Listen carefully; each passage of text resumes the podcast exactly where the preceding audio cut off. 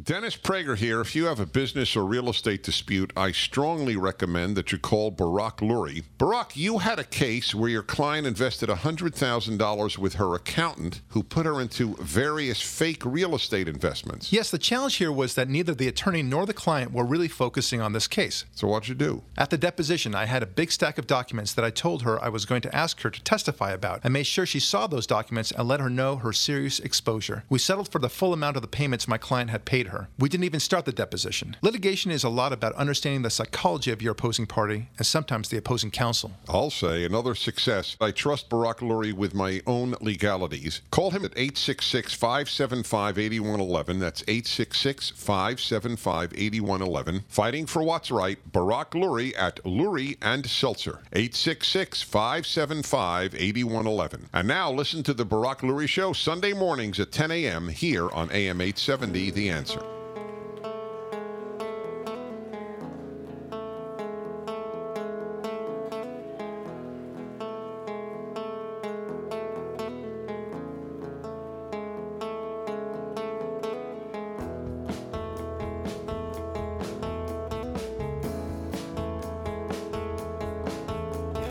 Hi, Brock Lurie, and this is the Brock Lurie Podcast with me, my good friend and producer, Ari David. Always a pleasure. Truly, truly.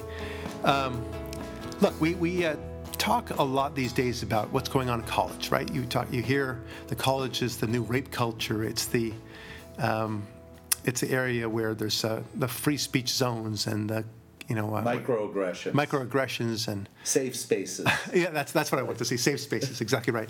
Um, and and I find it fascinating that that they actually have this this mantra where they could get away with this kind of garbage, right? And the amazing thing is that people get so swayed. I mean, I remember listening once to the Dennis Prager show, and this one woman, a girl, uh, I guess she came in as a girl, right? It became a woman during college, I suppose. And, That's a really disturbing image. yeah, it's true. no, but I'm talking from a purely legal point of view, right? She Yes. goes in 17 or almost, uh, you know, 18, and and uh, by definition, she be, she's a woman. She's uh, of major age, right? Anyway, she's on the show, and she goes into to her college. I forget what it was, and she discovers that she's a lesbian in her sophomore or junior year. Must have been hiding under a desk. Exactly. and uh, so Dennis said, "Do you find that you uh, had a sampling of this? This uh, was a this this inkling of a feeling that that maybe you liked women, preferred women over men, and and you know before you went to college? No, no, I was uh, avowedly heterosexual. I loved uh, looking at uh, men without their shirts and you know talking guy talk and uh, and so what was it?" that that you feel made you. And and he didn't tell her what to say. He didn't lead her down a path or anything. She simply said, "I just learned from my professors to be more open about my sexuality." And I was told to try different things, and I decided to try that, and I liked it, and I wanted to be a lesbian now.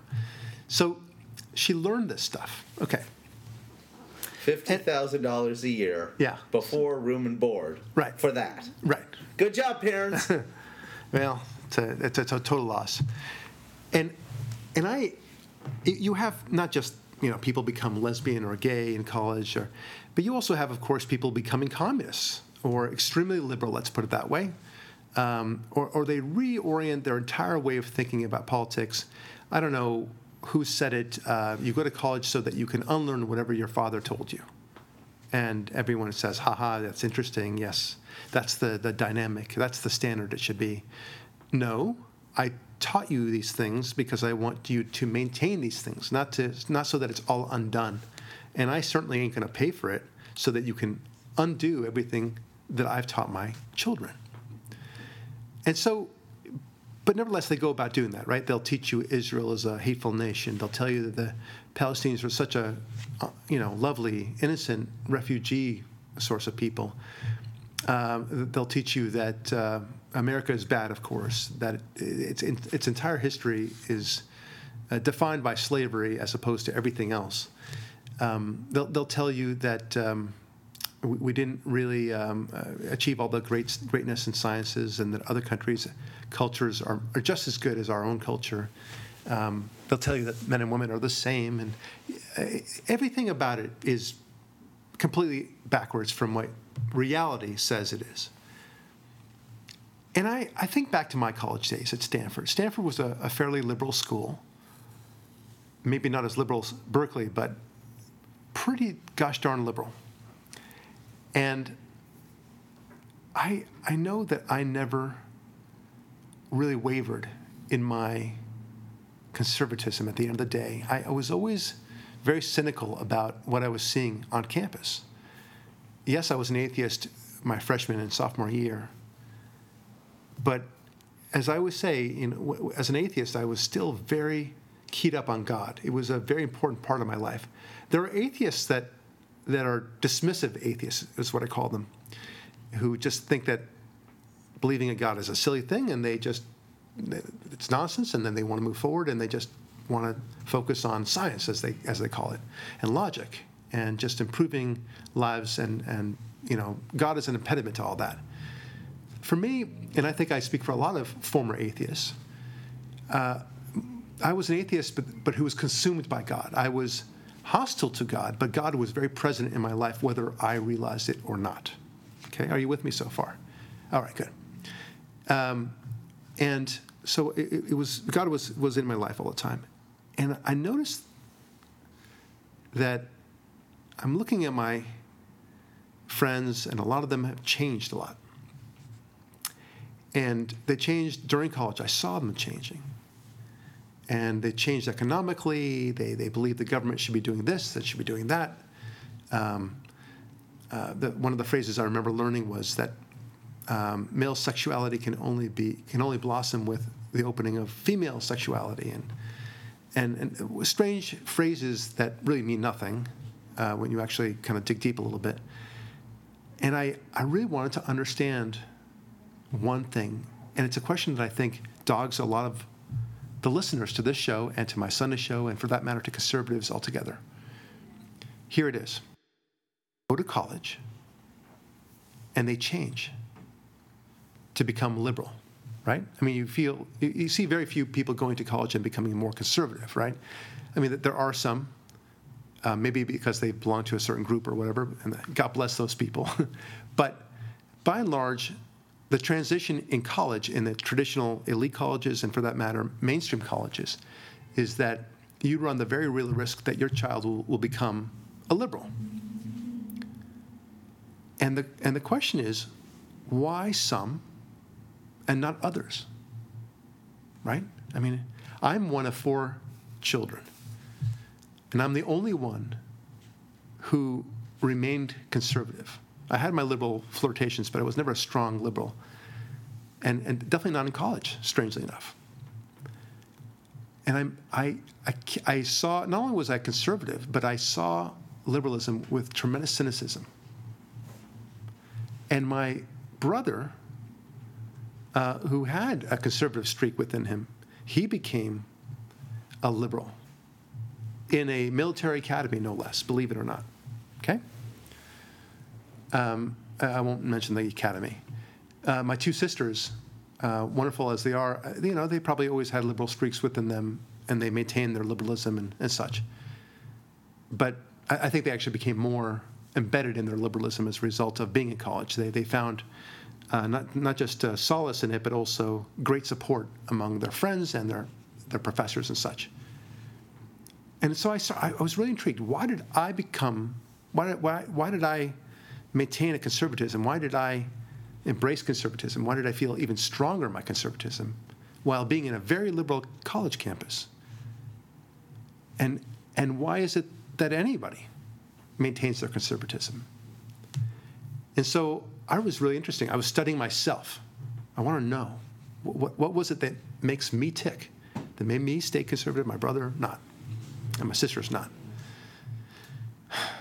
So I go through the, the basic possibilities, right? I, one of them is uh, you meet a boyfriend or girlfriend, depending on whatever, and uh, that boyfriend or girlfriend is conservative or liberal, and you find yourself kind of just getting swept up on the emotion because, after all, you know, romance is a very powerful thing. Okay. And yet, you know, I had girlfriends in, at Stanford that were very liberal. They didn't sway me. I mean, I respected them, but they didn't sway me. That didn't really stick with me. I, I didn't. It wasn't a powerful enough thing. What about professors? Uh, you know, there was this or that professor, and they they seem so erudite and they seem so witty when they mock this or that president. In my days, it was it was President Reagan. He was he was president at the time that I was in college, and uh, they would mock him for his you know alleged stupidity uh, and for his alleged danger and such. And I remember seeing this or that political um, uh, commentator come to campus, and everyone would cheer for him and such. And I thought, well, these people were smart, and they're standing up for this this liberal guy, so maybe I should do the same thing because I think I'm a smart person. So, so why didn't I stand up with them? Why wasn't I excited about them? I saw through it. So, and and the professors, you know, when they would say something um, very liberal, I, it, it just didn't resonate with me. So I don't know if the professors did anything. I, I met many fantastic professors, many of them who, who were very liberal, but none of them swayed me. If anything, the ones that spoke about economics, they made me more conservative, even though they themselves might be a little bit liberal. So then there was the anti apartheid movement, that was also a big thing. And I thought, you know, maybe it's a, a question of, of being swept up in the movement, like during the hippie movement, right? I mean, in the 70s and such, there was the anti war, people were all about that. I know a lot of people who kind of became very liberal as a result of their experience in college during the 60s and the 70s, right? And in my time, it was the anti apartheid movement. We had sit ins, we had people trespassing at bursars' offices, we we we had a whole bunch of stuff. We had you know they were trying to revive the '60s. That was clear, but nevertheless, people were having a lot of fun and and there was great sense of purpose in that in those days. And I I thought it was all silly. I just I found it to be I was remarkably cynical about that too. I felt that they were doing it solely to revive a sense of the past. That they wanted to believe that they were fighting something similar to fighting white segregationism uh, from the 50s that they wouldn't have done this had it been anything but white and black.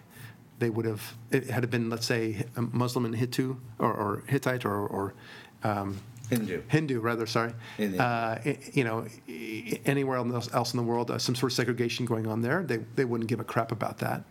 I mean, I saw that. I saw that intellectually. Um, and I, that's why I was so cynical about it. And I didn't believe that they were truly serious about it. So I wasn't swept up in that movement either. And I thought, what is it about me and what is it about so many of my fellow conservatives that caused them not to change? And I figured it out. The answer is a true core faith in God. That's right. Even I, as an atheist, still had God within me and I, I knew that I had to nurture, that, that, that I had to answer to God all the time. As much as I fought him, I still respected God. And then, uh, you know, midway through my junior year, I, I truly embraced God, and I, I just I saw everything with great clarity.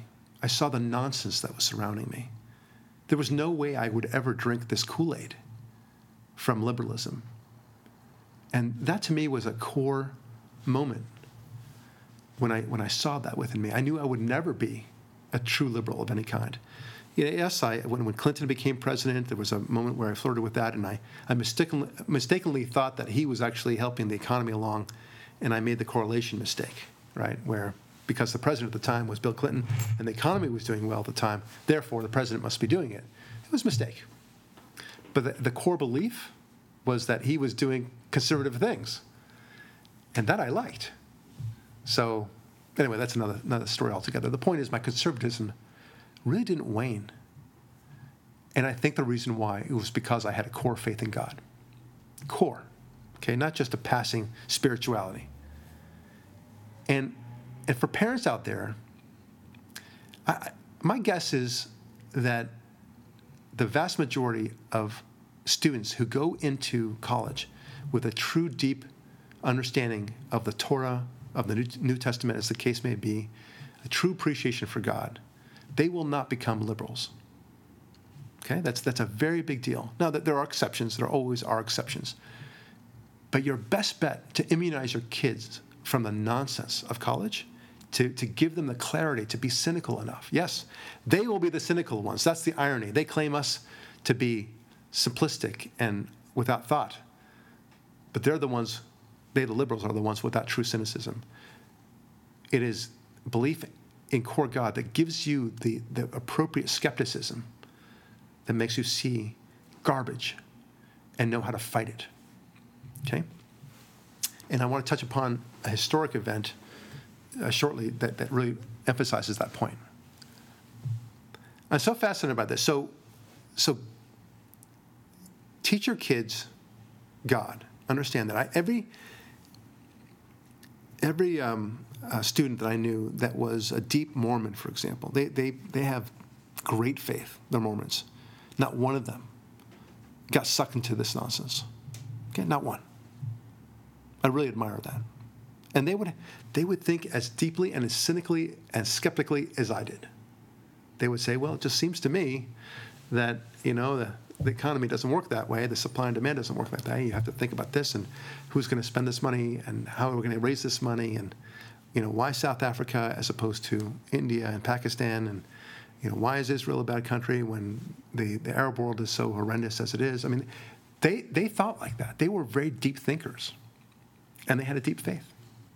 And they had an anchor by which to see everything with clarity. And that was true with my, my other deeply spiritual friends who had a core belief in, in Christianity or Judaism, the really Orthodox. They knew what they were talking about. Now, again, there are always the exceptions, and, and I don't need to hear anecdotes. I'm talking about generalities. If you want to immunize your children, that's how you do it. Now, I was telling you I was going to tell you, teach a, from a small anecdote in history. Uh, Ari, you know about eugenics, right? Eugenics movement. Now, I'm writing a book about, uh, about, about God and the dangers of atheism. And I stumbled upon among many other things. The, you, you really can't talk about the, the 20, 20th century and all its evils and everything else when you're talking about Hitler and you're talking about fascism and Stalinism and everything else. You really can't talk about it without also talking about eugenics. The eugenics movement started in the late 1800s, oddly enough, by the, the nephew or maybe cousin was it, of Charles Darwin. How do you like that? He was so taken by Charles's, Charles Darwin's um, uh, Origin of the Species that uh, he took it to the next level. He said, Well, what shall we learn from this? And he decided that it's best that we try to have a survival of the fittest um, collectively. He didn't listen to your episode of You Can Guide It, but not direct it. There you go. That's exactly right. Because he essentially decided he's going to direct evolution, human evolution. Oh, oh, I like that. And that's a that's a good. That's what eugenics is. Yeah, that's what it was. And and we we know that eugenics led to horrible things. Eugenics, very sadly, really kind of caught hold here in America. We were the ones who really caused to flourish. I forget the last name. I think it was Roy was the last name, and he made it into something whereby the notion was, listen, we live in a time and age where we we need to be progressive, and it, it was tied in with the progressive movements. The eugenics movement and progressivism was tied, you know, hand in hand. And all of liberalism is all about human perfection. That's right. Because it eliminates God, which is the perfect one right. for those of us who believe in God, mm-hmm. who understand that humanity is never going to be perfect. Right. These people, absent of God, say, let's perfect humanity and right. we'll become God. Right. And of course, no one asks the question of who makes the decision as to what is perfect. Yes. Why is five foot, you know, 11 and a half perfect versus five foot seven? What? Maybe we're supposed to all be five foot seven maybe we're all supposed to be uh, six foot four. I don't know. Yeah, it gets back to the one of my favorite sayings about liberalism is they love to have the death camp, but they always want to fight for who holds the clipboard at the entrance. that's true. Oh, wow, that's great, fantastic. Why don't you just take over the show? That's a good one. I No, really like that's that. That's why I one. produce this thing. Oh, yeah. Keep you on track. That's right. Thank you very much. and you'll see how I connect this Yeah, to you what we can were of talking. course use that quote in your book with I proper agree. attribution here. I really appreciate that. Um, uh, what what uh, you'll see how I'm going to connect this to what we were talking about before. It's not just a random thought. So eugenics, of course, g- grabbed hold here, and the notion was let's get rid of the undesirables, right? Because we want to march forward with society, and we can't really reasonably march forward with all this dead weight of you know sickly people who are not producing for society, and we need to kill them off, or at least sterilize people who we think are going to produce kids that are unproductive for society. And also keep the historical context of this. This is in the wake of the end of slavery, when suddenly there's this huge population of blacks that no longer served a purpose, and we can't let them breathe. They said to themselves. Right. That's that was the the thinking back then. And there was this rampant anti uh, anti um, Semitism too, and anti um, uh, black uh, mentality, and they wanted to prevent blacks from uh, from uh, having more children. Uh, likewise, by the way, the minimum wage we talked about this. That was actually an effort to. Uh, yeah, keep blacks from getting jobs. Exactly right. Ugh, it's just it's the history is so, So important. evil. So, okay, let's put that aside for a second. So the eugenics movement had this, and there's a famous. It went all the way to the Supreme Court at some point, where I think it was Indiana uh, decided that it needed to sterilize this one woman, who in turn who was um, uh, retarded. Okay, some sort of retardation. She had an IQ of uh, 70 or 60 or something like that. And her mother uh, apparently had about the same IQ, and her grandmother had also a similar IQ. And they sterilized this woman. And the famous line, I forget who, would, who said it, is uh, affirming the sterilization three generations of idiots is enough, quote unquote. It's such a dark phrase to hear to justify the sterilization of anybody that, that you could somebody could just take over your reproductive systems and force you to, to not uh, to not produce. And this this mentality took hold so aggressively and it seems so logical to so many people um, that it, it caught hold by Hitler who in turn expanded it to the horrific way that he did and he actually put it into practice deciding that Jews were inferior and using the measurements of the cranium and such and the hooked noses and you know whatever his crazy explanation to, to justify the murdering of a, a certain group of people he used eugenics as the ultimate rationale. It was a lot for him it was logical. It was crazy but it was logical in his own crazy way and he was presenting it as a scientific rational way of getting rid of undesirables. Okay and not because he hated Jews. Uh, obviously, he did hate Jews, but that was his way of doing it. And surprisingly, eugenics, uh, not surprisingly, eugenics seemed to lose favor once World War II ended and everyone saw what The little eugenics. films that uh, Yeah. Eisenhower made. Right, and be, people began to realize. So, so, mind you, though, eugenics was very popular from the 1920s uh, through the uh, through the actually through the 19 late 40s, and it, it, it lost favor be, precisely because people saw what happened with eugenics being used as Hitler used eugenics. And it, it lost favor. But strangely enough, it still continued on until the very early 70s. People were still sterilizing people on the grounds that they were incompatible with what society might want. And uh, so, you know, this person might have a Down syndrome child, this person might have a child that is deaf, this child might have a retarded child. Uh, you, you get the idea. And it kept on going like this until finally they said, that's crazy. This is, this is, and now we look back on it, Ari, and this is my point. Like, what the frig happened here?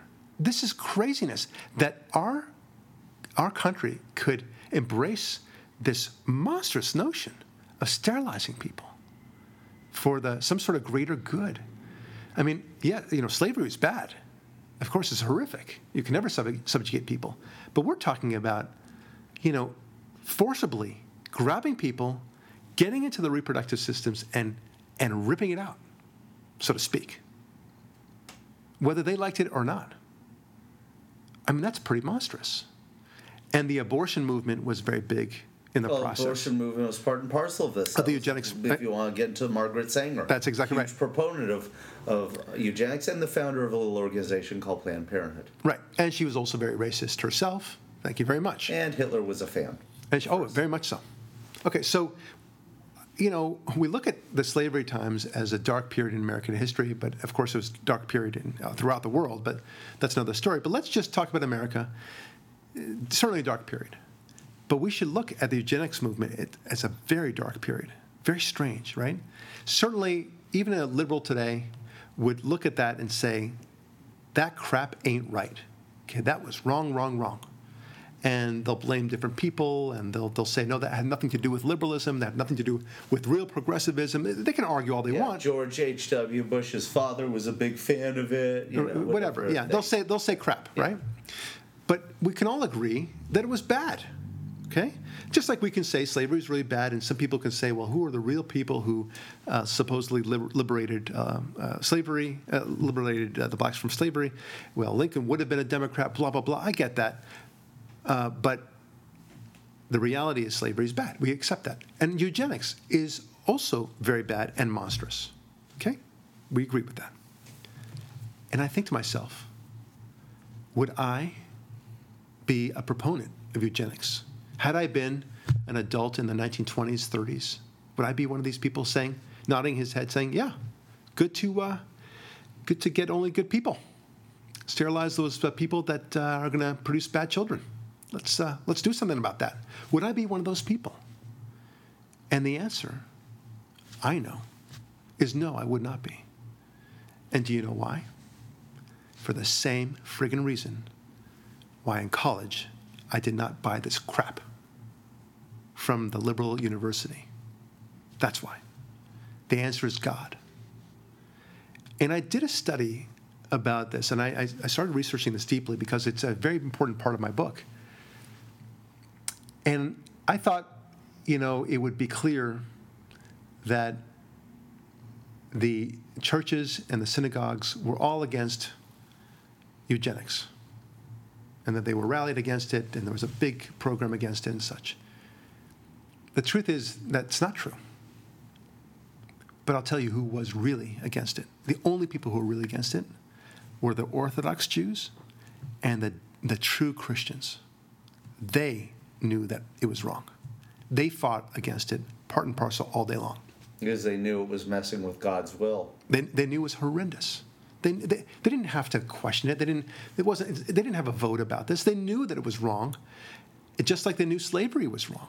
Yeah, but I, when I say against God's will, because both it's monstrous Yeah. and it messes with Well, that, that, that too. All those things. That too. But it, it's just clearly so against the, the, Ten, the Ten Commandments. It's against everything. It's so blatantly obvious to us. It's obvious to us now, but it wasn't obvious to the Reform world in Judaism or to the so called Reform world in Christianity that was constantly trying to change itself to placate the needs and, and keep the congregation. Even back then, they were doing that. The, wor- the world was changing much more dramatically back then in the turn of the century from, from um, 1800 cities. to 1900 than it, than it was changing in this most recent turn of the century. Much more so. Yeah, and the Jewish communities that weren't Orthodox were constantly trying to fit into the societies Constantly. around them and say, we're not like those wackadoo Jews you think of when you see the cartoons Right.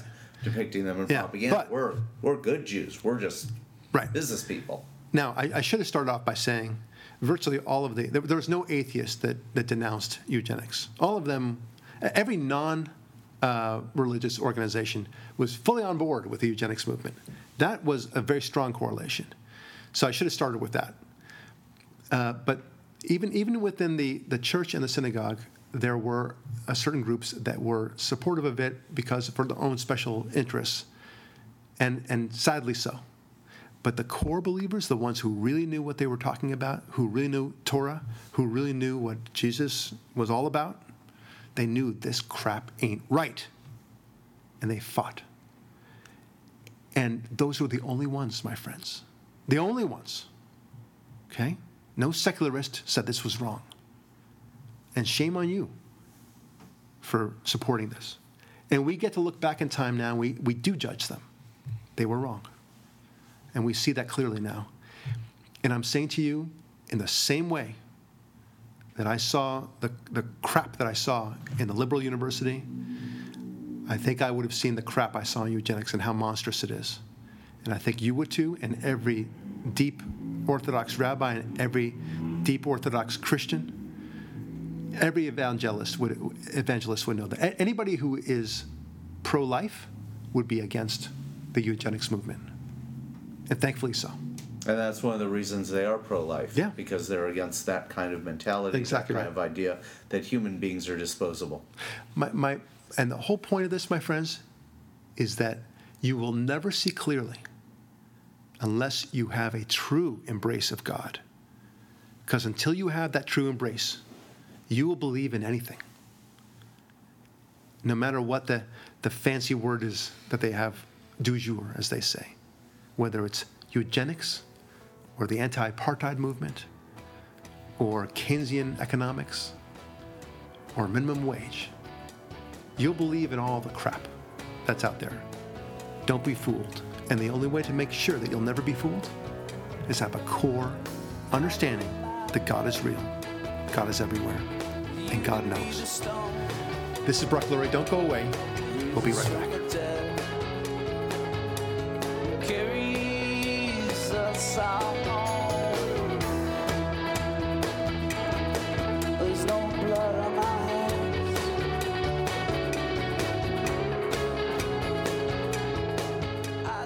Dennis Prager here. If you have a business or real estate dispute, I strongly recommend that you call Barak Lurie. Barak, you had a case involving a $220,000 promissory note and you won a trial, but later discovered that the defendant had transferred all his assets. Dennis, when judgment debtors don't want to pay, they may shift assets over to their relatives, asking them to hold them till the coast is clear. How did you get the payment? The defendant had transferred title to two commercial buildings. We convinced them to admit it was an illegal transfer. That led to a great settlement with guarantees from relatives, with penalties. And don't you know, they're making payments every month on time, like clockwork. I'll say another success. I trust Barak Lurie with my own legalities. Call him at 866 575 8111. That's 866 575 8111. Fighting for what's right, Barak Lurie at Lurie and Seltzer. 866 575 8111. And now listen to the Barak Lurie Show Sunday mornings at 10 a.m. here on AM 870 The Answer.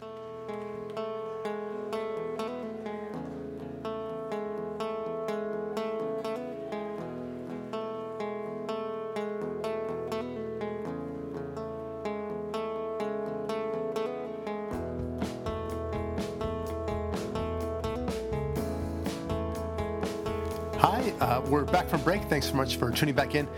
Um, one of the uh, topics that you know kind of dovetails from what we just talked about. I, I really like that topic about understanding, you know, w- the moral clarity to, to have uh, cynicism. Let's put it that way. To be able to be skeptical of uh, the latest and greatest new ideas, and and the madness that might ensue from those latest and greatest ideas, even if everyone else is consumed by them, right?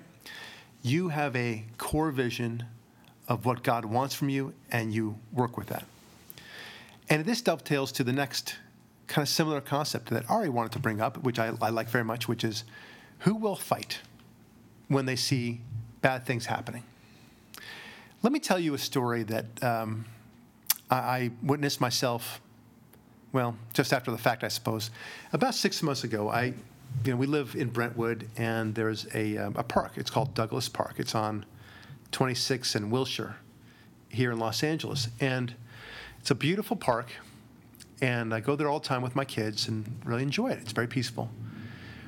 And one day I, I went there with my kids. It was 2 o'clock in the afternoon on a weekend. And I saw a bunch of kids, all from the same family. There were probably about seven of them. It was a very large family. And they, I think they aged and ranged between four and, and 14. And it was clear because I saw their parents that it was a Muslim family.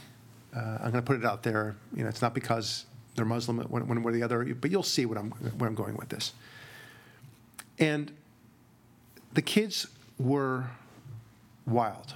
They were just all over the place, and they were screaming. And you know, you could say kids scream all the time, but these kids seem to have no perception that there was a universe around them at all, that there are other people in the park. Anybody that was in their way, they seemed to push over. Um, and it was a it was a strange thing. I noticed that, and I just thought these kids were out of control. But I was about to say something, and then the parents saying, "Okay, let's go, yalla," which means "let's go" in, in Arabic. And the kids, at some point, were receptive to that, and they left with their parents. And about five minutes later, I was just kind of, you know, checking my iPhones and such, and and I saw this other parent, a, a woman, and she uh, she was there, and I said, you know, did you see those kids? Um, really kind of unusual to see those kids kind of behaving the way they did. They seemed to be out of control. And I hope that, you know, your kids were not some of the kids that they seem to kind of not really consider the rights of, so to speak. And she said, Oh, it's far worse than that. Were you here the entire time? And I said, No, I just got here, you know, 10 minutes ago. Oh, you, you missed something that was really very horrifying to see. And I said, Well, what, what are you talking about? And at first she said, You don't want to hear this. It's, it's not a, a pretty story to hear. And I said, No, please tell me what happened. It's with these kids? Yes, with these kids. Well, what do they do? Well, you know how they have this pond in the back, um, closer toward Wilshire, where there are a lot of ducks and there are a lot of turtles. And I said, Yeah, sure. Well, these kids went to the turtles. They thought they were kind of cool, and they thought it was theirs for the taking. And they pulled these turtles out of the pond and put them on the pavement and then started jumping on them just around the shells. And these turtles are starting to flatten themselves out in the process.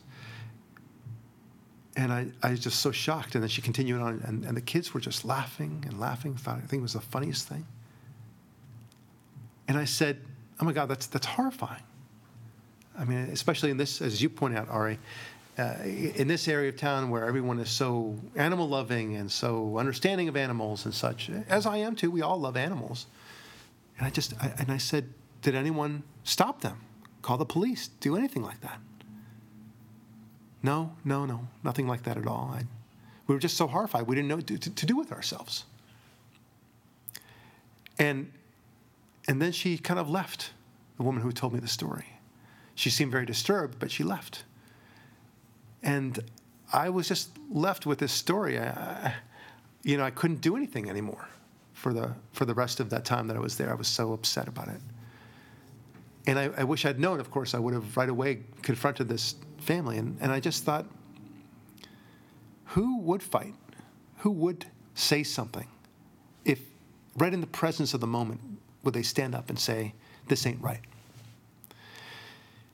And I, and I wonder, Ari, I don't think many people would because they're so afraid these days. They, and even this woman said, you know, I, I don't know, I, I, didn't want to get involved. And it's so much easier to not get involved, right? She, I, you know, I don't know if she's an atheist herself. I don't know if she's agnostic. I don't know to the extent of her religiosity. But my guess is that she's not a full on, deep, deeply devoted Christian or evangelist or Orthodox Jew for that matter. Now, I'm not saying that all Orthodox Jews and all deeply evangelist Christians are totally brave, especially if it's a woman versus, you know, you know, some dangerous kids, or even a, a, an, older male parent. But I, I do think that the people that would stop these people would go up and they would be they would be tough with them. Those people would be people who have a deep core sense in God, one way or the other. Deeply committed religiously. They'd be able to say, this ain't right. And I, I just didn't see that that day or anyone. And, and these people left the park thinking that the park was theirs for the taking. They had no idea. I mean, they should have had an idea that what they were doing was horrifically wrong, but they, they certainly didn't act like it.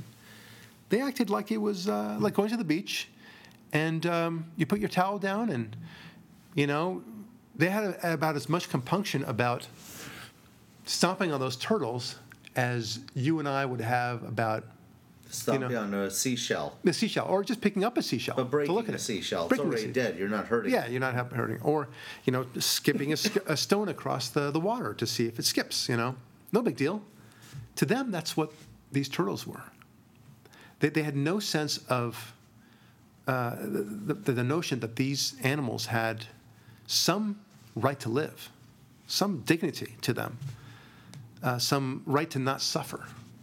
And yet, I, I just, I just couldn't fathom it. I think that's the, the thing that bothered me so much was that, that any person could not, for a moment, stop and think about the pain that this animal must be suffering, and not, in some level, empathize with it.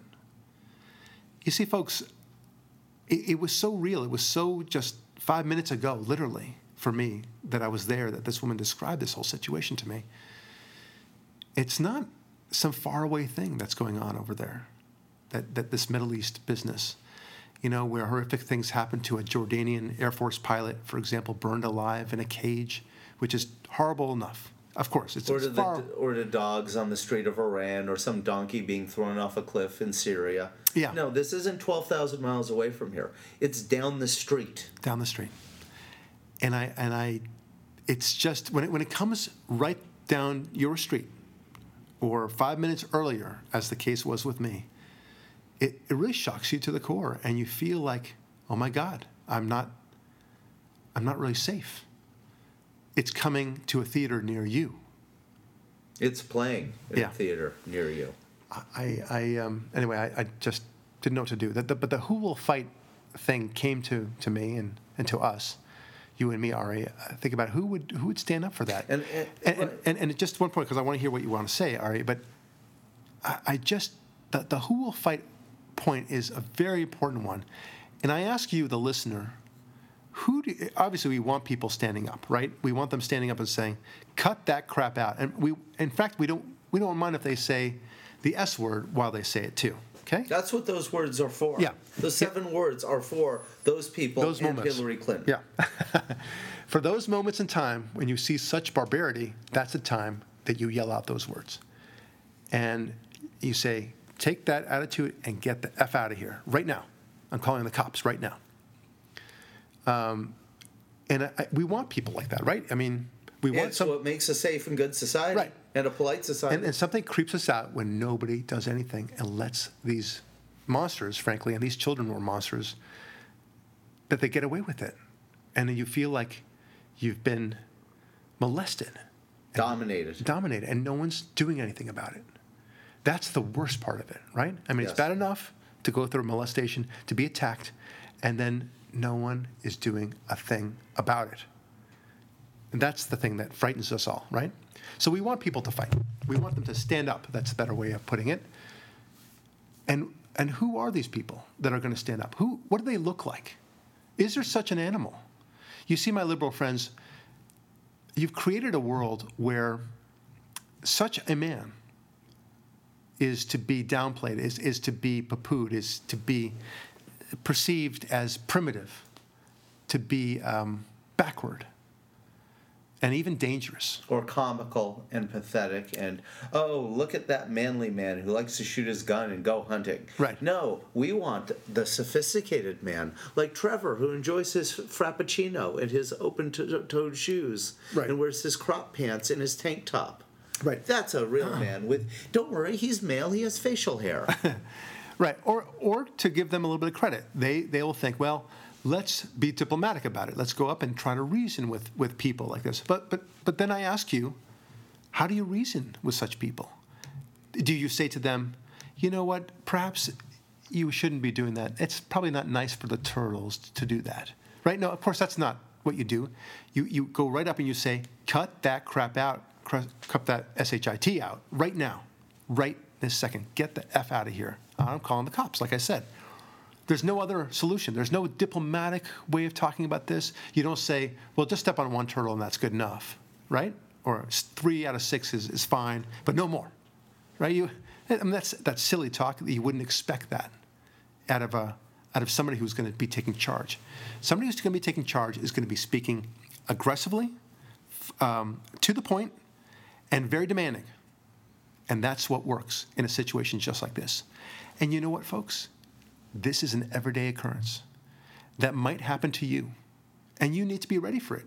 You need to understand that an ugly situation like this, maybe not turtle stomping, but something aggressive, like uh, some men harassing a little girl. Okay, that's very possible. or setting an animal on fire or vandalizing a, a synagogue Yeah. right in front of you you might say Or kicking a, or kicking a dog or- mercilessly. right. Any sort of thing that you know reveals total psychosis in, in that this person is dangerous and capable of a Right. lot worse and i want to make a quick point about the, the people in this park they don't we're not talking in my opinion hearing this story it would be great if some alpha male like you or i were there to put a stop to that you know, if we were allowed to carry our, our weapons concealed even better okay but the fact that in this highly technically adept and equipped world, no one turned pulled out their cell phone and shot a video of it, and then when the people walked to their car, took a quick picture of the license plate, called up the police, got the police to come, showed them the video, showed them the license plate, and said, "Go get them for animal cruelty." Right. Good point. Oh, that'd be great.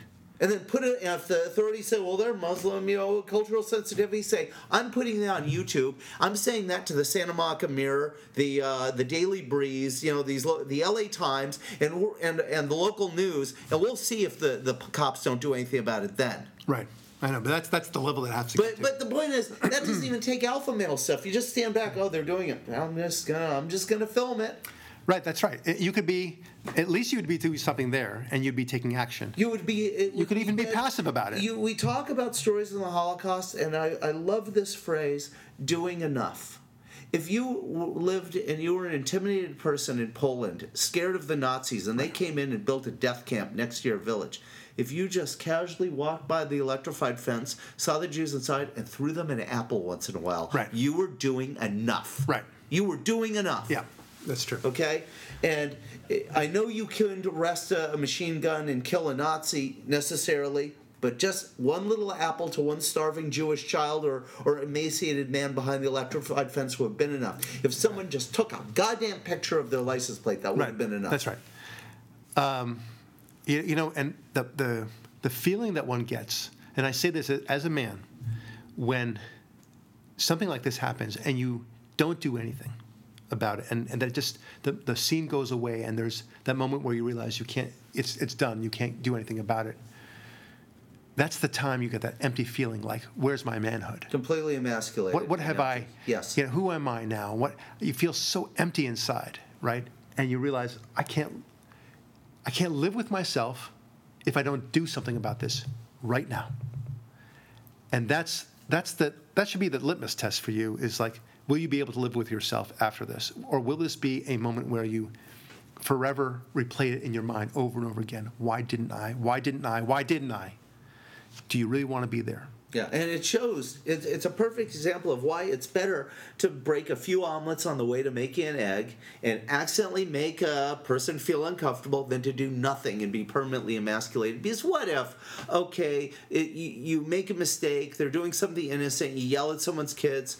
Okay, so you say, I'm sorry, it was a misunderstanding, and all the better. But think about the agony anyone standing up would have saved the next turtle that was going to be plucked from that Yeah. pond and smashed on the sidewalk. Ah. And what next? Were they going to set the ducks on fire?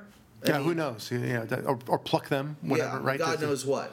Yeah, you know, rip their heads off. Those ducks at that park. If you give them some bread, uh, you know, I, I, that was the first park my parents took me to when I was a little boy. Mm-hmm. It, it, I'm emotionally struck when you talk about that park, and I want to make one more point about it after this, which is those ducks have been living in that park for generation after generation. They're trained to come up to people. They're friendly. It's Yeah. very easy to feed them little food and just grab them if you wanted to, Right. if you intended them ill. And the other thing that's so shocking about your story is that park, if you know it, has a lawn bowling league and it has an office of like a sort of like a local Santa Monica park ranger because it's a Santa Monica park. They have an office right there. There's always someone at that park there to supervise the pond or supervise the play areas or work with Right. the tennis courts. How is there no city officials on a Saturday afternoon when the park is packed with people seeing what happened and immediately calls the police Yeah, so and takes a picture themselves? So true. Dereliction of duty on the official part too. Yeah.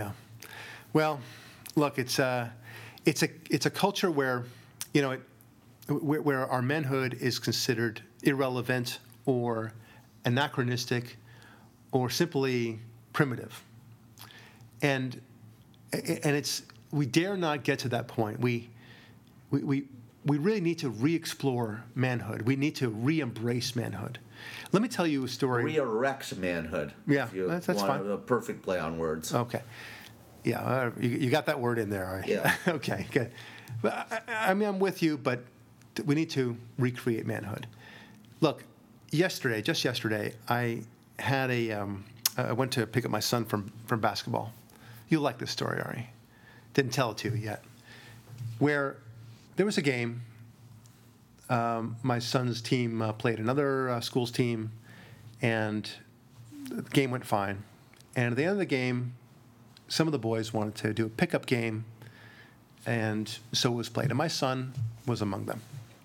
My son is a great boy. He's he's a gentle boy.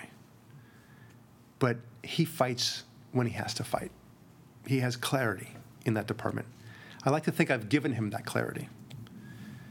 And there's a boy on the team who's a little bit. Um, he doesn't have a cool head about him. He's he's a little bit uh, hot-headed.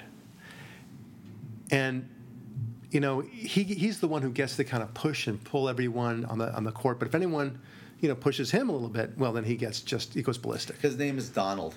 Okay, whatever. The point is that Trump, he. yeah. No, I understand. Okay, let's let's let's move from there. He, so this boy, you know, decided to misunderstand what my son was doing as he was reaching for a ball, and the you know maybe his his elbow kind of hit the, the shoulder of this of this boy, and my and this boy started swinging at my boy. Okay. And then immediately there, I, I didn't have to say anything. I was far enough away from the court. I was, see, I was seeing it all happen. And my son just started pounding back. Good. Oh, of course, it's, it's, it, no, no doubt about that. But, but follow me with this story as I go along, because it's not just about that. And, you know, he didn't, it was clear that he didn't want to be in the fight, but by golly, he's in the fight and he's just going to do it. Boom, boom, boom, boom, boom, like that. And the, uh, the father of the, of the other boy, you know, grabbed him and said, you know, knock it off, cut it out. You go over here, and he had gave him a timeout basically. And um, my son comes walking back, no tears, nothing, as if nothing happened. Just cool, like Took just care of business. Total cool kid. I mean, just love this kid, and um, like like uh, you know, focus on homework, whatever it is, you know. And I said, I just gave him a thumbs up. I said, "Nice, nicely handled, Max. You're a real, you're becoming a real man." And he goes, "Thanks." And it was really just nice to see him. And um, Now we know who's going to protect us. Oh, he's I, I, I've got him good, and he's just just a really decent kid. And the father came back and he he he more or less apologized for his kid, and and he made that boy apologize to my son, and and I made the two of them. I they made my son shake hands with him, saying, "Don't worry about it. It's cool. We're, we're done with it." It's part of that male code, right? Yeah. And now here's the part that's interesting to me. I mean, is you know, I, I'm I'm thrilled that he fought back, and this is about. And I thought uh, there were other parents there who'd watched this whole thing, and I got texts this morning from a couple of them saying, "Oh my gosh, this is quite an event. I hope it doesn't." And I just and I wrote back, "What are you talking about? It was done the minute it was done." Just let it go. Boys are being boys. This is what they do. Okay. And one of the girls saw it and she wanted to ask my son all about it. Like, what happened? What did it? No, she and, and- wanted to ask him to go on a date. Probably exactly right. She she no, she she likes him. It's clear, and um, and he was just so cool about it. Like oh, what you know, so cool to see this. And the mother of the girl who's saying this, you know, what it was all about. You know, this is right after the fight. Um, she says, "No, it's okay. It's okay, sweetie. Uh, we're, we're not going to talk about this. We're not going to." And I just, why not? Wh- Whatever. You, and he would say, "Well, you know, this kid wanted to punch me, and I punched him back. That's the way it is. Happens." But no, it's it, they made it this big thing. It's like, you know, this should happen now. There, no doubt, I'll, I'll get a call from the school at some point saying what happened here and then. And I'm just thinking to myself, mothers, don't you want your child to be fighting back just like my child did? What would you prefer? Would you prefer your husband, for that matter, to be somebody who didn't fight back? What would you prefer? And I put it to you, to each of you ladies out there, and all of the girls, they want somebody who fights back, who stands up. And that's, that's what my son did. And he's a, a brave boy. He's really becoming a man. And, um, and the fact that he didn't break a sweat in the process, not one tear about it, not even an emotional intense intensity in his face, like his eyebrows furrowed or, you know, knitting in a, in a way that uh, shows this deep passionate anger. Nope. Just you knew the program, knew what to do, and did it. How do you like that, right? If X happens, you do Y. Thank you, right? Come again. Yeah. And and I told the father, I said, listen, you know, your son is your son, and we like him and such like that. I just want you to know, I've told Max, anytime that some kid punches him, he punches and wails on him as much as he likes. Okay, so just Yeah. want you to know. It's just Fair warning. it's just business. It's just business, right? Okay. That doesn't mean that he should, you know, pulverize him to the point that he loses his No, eyesight. or- that's bad for business. that's bad for business. But just, you know, enough to, to make it not worth his Yeah, while to do a it again. Send a message. Send a message. Yeah. I like this. Um, anyway, that's, it's about manhood, right? And, and it's so, it was so interesting, and this is the real part of the story was how the other parents viewed the whole thing and how it was so shocking to them that th- this notion of a fight could ever happen on this campus. I said, yeah, that's what, that's what Maybe boys do. that's what this campus needs. Yeah. A well, boxing that, that's team. right. Yeah, exactly. Boys will do it, but not only that, but they need to respond. Okay? You just have to do it. Otherwise, you're going to have bullies all over the place. And you want to stop bullies? Well, then my, my boy is, is the antidote to bullies. Thank you very much. Because what you saw at that park that Saturday was a bunch of bullies. Yeah, that's right. To, to you know, defenseless turtles. Yeah, well, and all the people around who were intimidated to punch Biff in the face. Yeah. Oh, they were terrified. It was a chilling atmosphere. I wonder how afraid they'll be go, to go back to the park again. Because once you see something like that, uh, Oh, and you don't go back. once you see something like that in a pristine and otherwise placid and safe zone that you've always thought to be a safe zone, it, it forever torments your your memory of it, right? You, it, it does dilute it, or sorry, taints it. I Right. say. It makes you not want to go back. If you go to Disneyland and you're having a great time and you go on the teacup ride and someone vomits on you on the teacup ride, it doesn't wreck the teacup ride. It wrecks all of Disneyland. Well, that's true. don't understand? It, you will never unsee that, unsmell that, unfeel it. Well, I, I agree with you about what you said, but can I make it a more apt analogy? You go to Disneyland, and you're a woman, and somebody starts feeling your buttocks, okay? Grabs you and takes hold, and in a perverted way, and it's only five seconds, and then he runs away, okay? You're, you haven't been raped, Yeah, but you've been molested. but you've been molested, yeah. and it's only five seconds, but you'll never forget that. And you'll always view Disneyland that way. That's right. Now, I'm not maligning Disneyland. I'm, I'm assuming it's, No, it never happens there. We're bringing Disneyland an example because it's a wonderful place people enjoy. Right. I'm simply saying if it were to ever happen, I'm not saying that it does happen there, God forbid. I'm simply saying it would taint your vision of Disneyland forever or any other amusement park, right? That's, that's the point.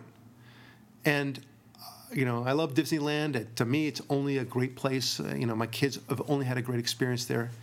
But something, God forbid, happened like that, uh, you know, maybe we'd ultimately go there. We'd be rational enough to realize, okay, that crap won't happen again, because it hasn't happened in the, you know, 40, uh, 50 years that I've been on the planet.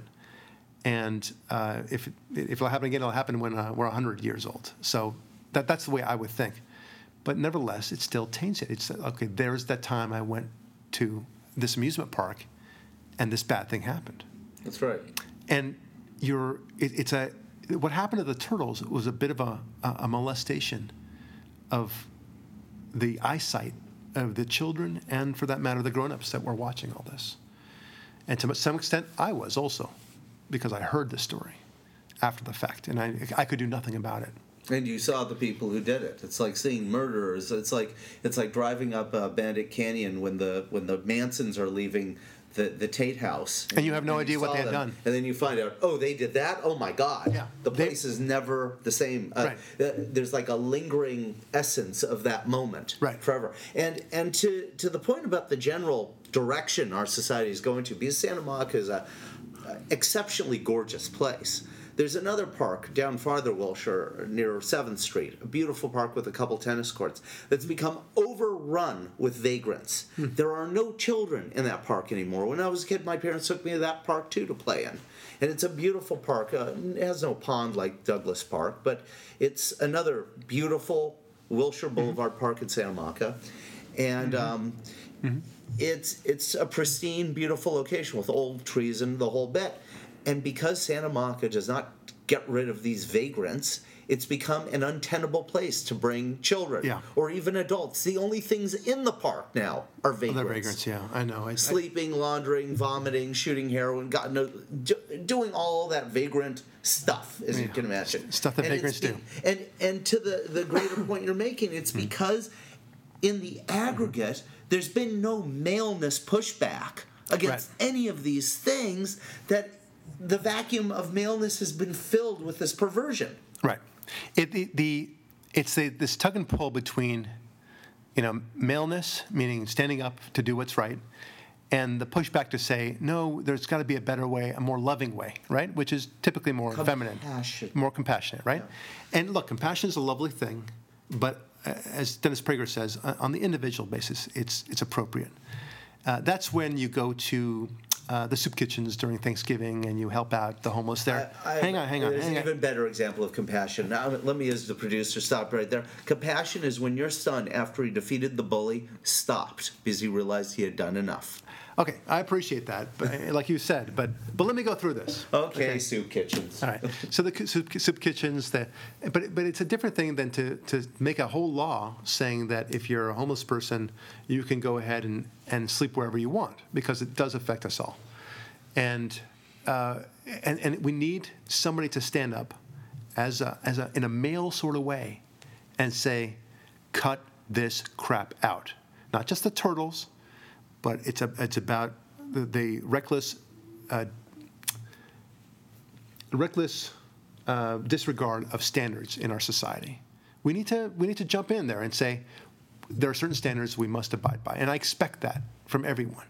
Okay, and that at some point we need to jump up and say, you know, you can't wear torn clothes, you can't, you know, start leering at my children, you can't, you know, leer at my wife or whatever it might be. Uh, you know, we, we have to have certain decorums of, of conduct. And it takes some strength to be able to say, I ain't going to take that crap. Okay? And it takes a, a sort of a male strength. And yes, women can do this too, by the way. Don't get me wrong. But it, it, it brings out kind of a male side of their nature. That's all I'm saying. And we want to bring out that male side much more so.